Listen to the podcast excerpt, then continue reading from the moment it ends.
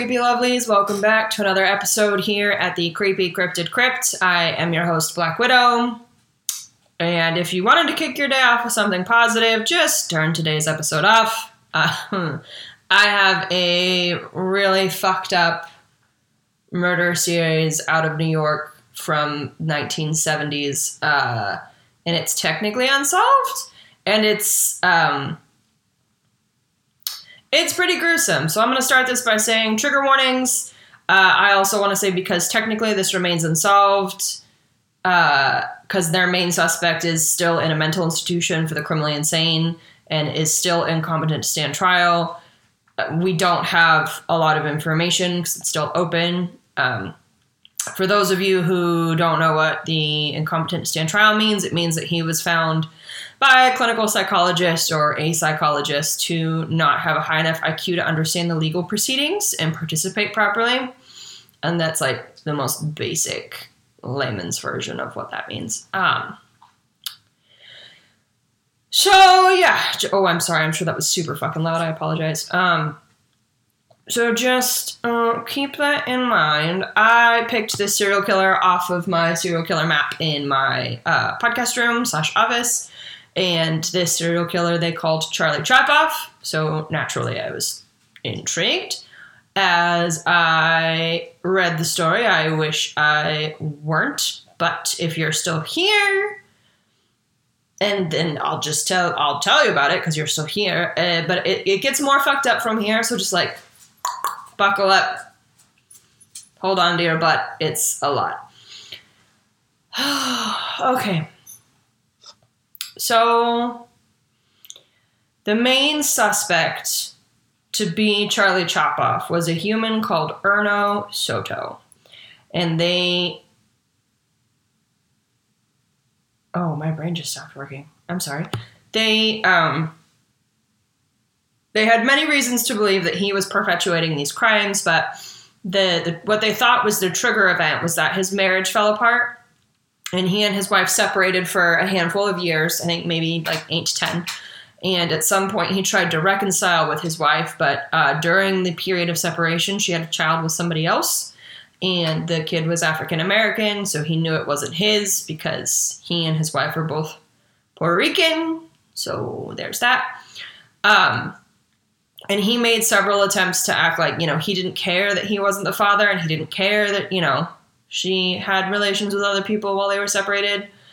Uh, but the, when the little boy turned eight, and I assume that they were all living together at this point, it just kind of got to be too much for him, and his behavior got more and more erratic, and him being Soto. And so their attempt at putting the family back together fell apart. And like I said before, this is what they assumed to be the trigger event for um, the Charlie Chop-Off murders. And again, as I've said before, there's not a whole lot of information because technically this is still an open investigation. So I don't, I have like one eyewitness tip off, one guy who survived, and like no forensic evidence for you guys. So this, this is what we have. Um, and like I said earlier, I really don't like this case now that I know about it, and um, I that's just part of you know the uh, true crime life, I guess. Uh, you hear something and you're interested, and then you read it, and you're like, oh, okay.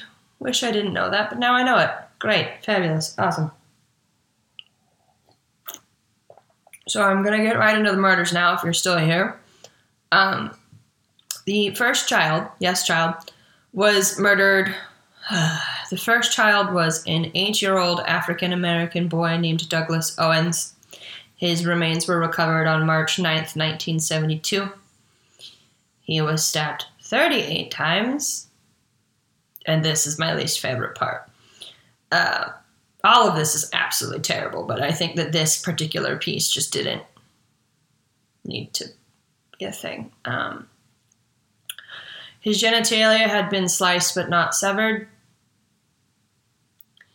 Shortly after the attack on this poor soul, police received an anonymous tip saying that Soto had perpetrated this crime. Uh, a lot of reports say the police ignored it, and then six weeks later, the Charlie Chop-Off killer struck again. Um, I think that perhaps police tried to investigate and they just can't tell us because it's an open case and they couldn't get enough to arrest him at this point. But who knows?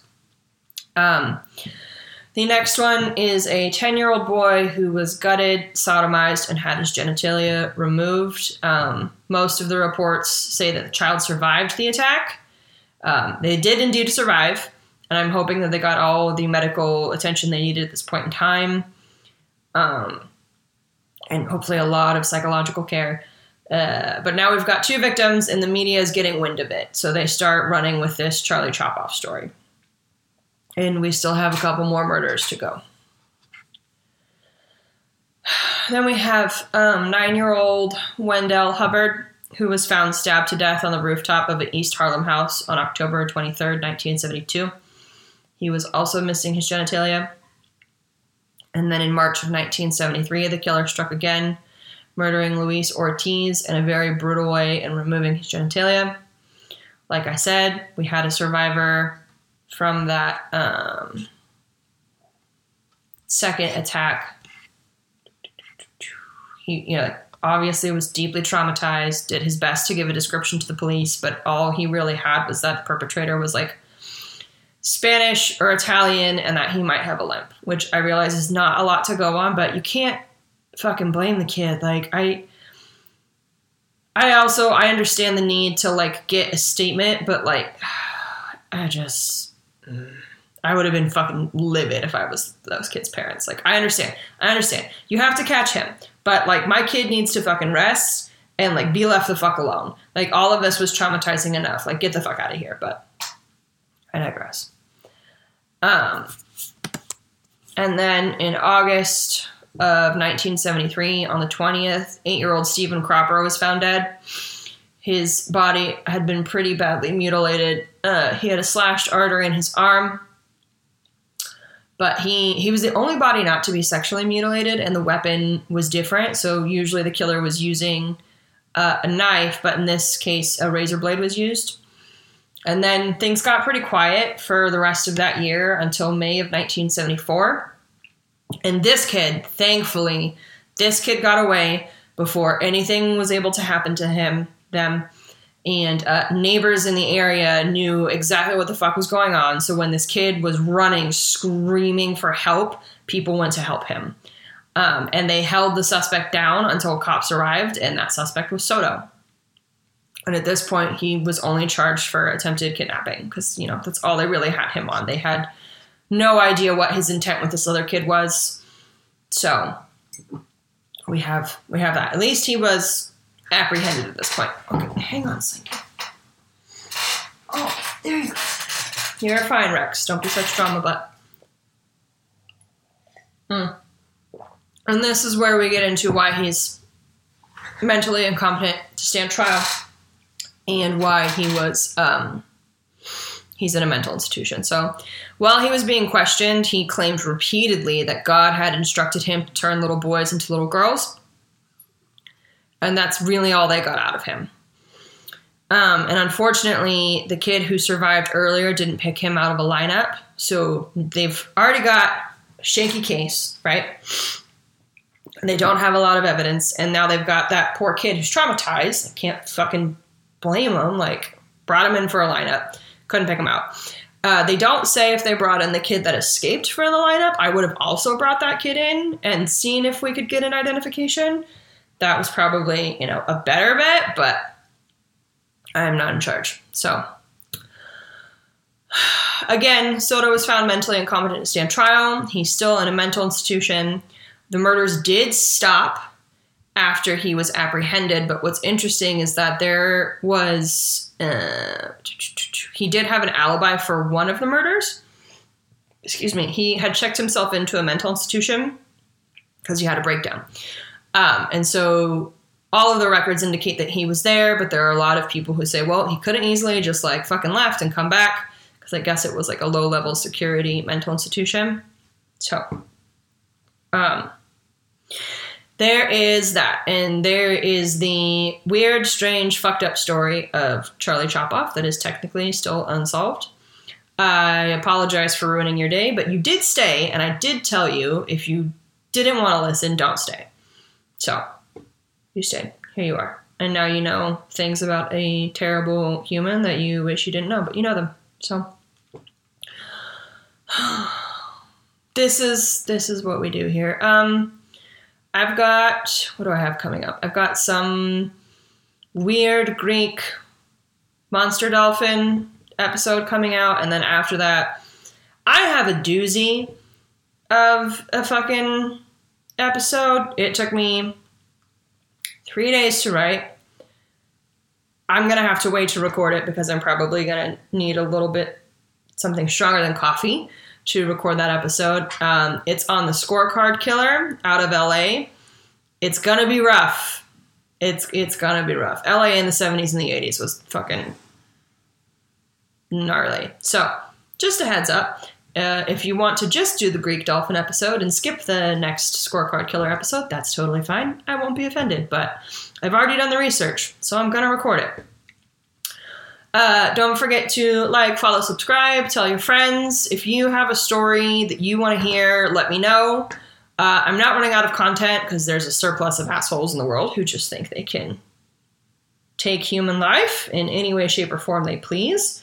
But uh, I do want to, you know, record stuff that you guys want to hear. So DM me on the Instagram.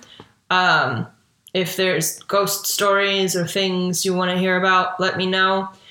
Uh, in the near future, I will be doing like a freeway killer series and then um, a Golden State killer series. I will be using my own family member's account of Golden State Killer for that. I have to coordinate with her uh, no, we're not. Sorry, let me back up. Uh, actually, you know what? I'm just gonna leave it. We're we're not. My words are so hard in the morning. I really should have had more coffee before recording. Uh, that family member and our family, we are not victims of the Golden State Killer. Preface that I know that we we we are victims of another murderer, but we not that one. Um, so I just want to put that out there. But we we do have uh, a small tie to Golden State Killer. Well, at least someone in our family does. So uh, I will be working on that and getting that episode out eventually. Who knows when? I just have to sit down and do the work. That one's going to be fucking long and ridiculous. So anyway. Uh, I'm sure you're tired of hearing my voice. Maybe not if you're still here. Um, but I will let you go get on with your day. Go do nice, fun, sunshiny things. And until you hear my voice again,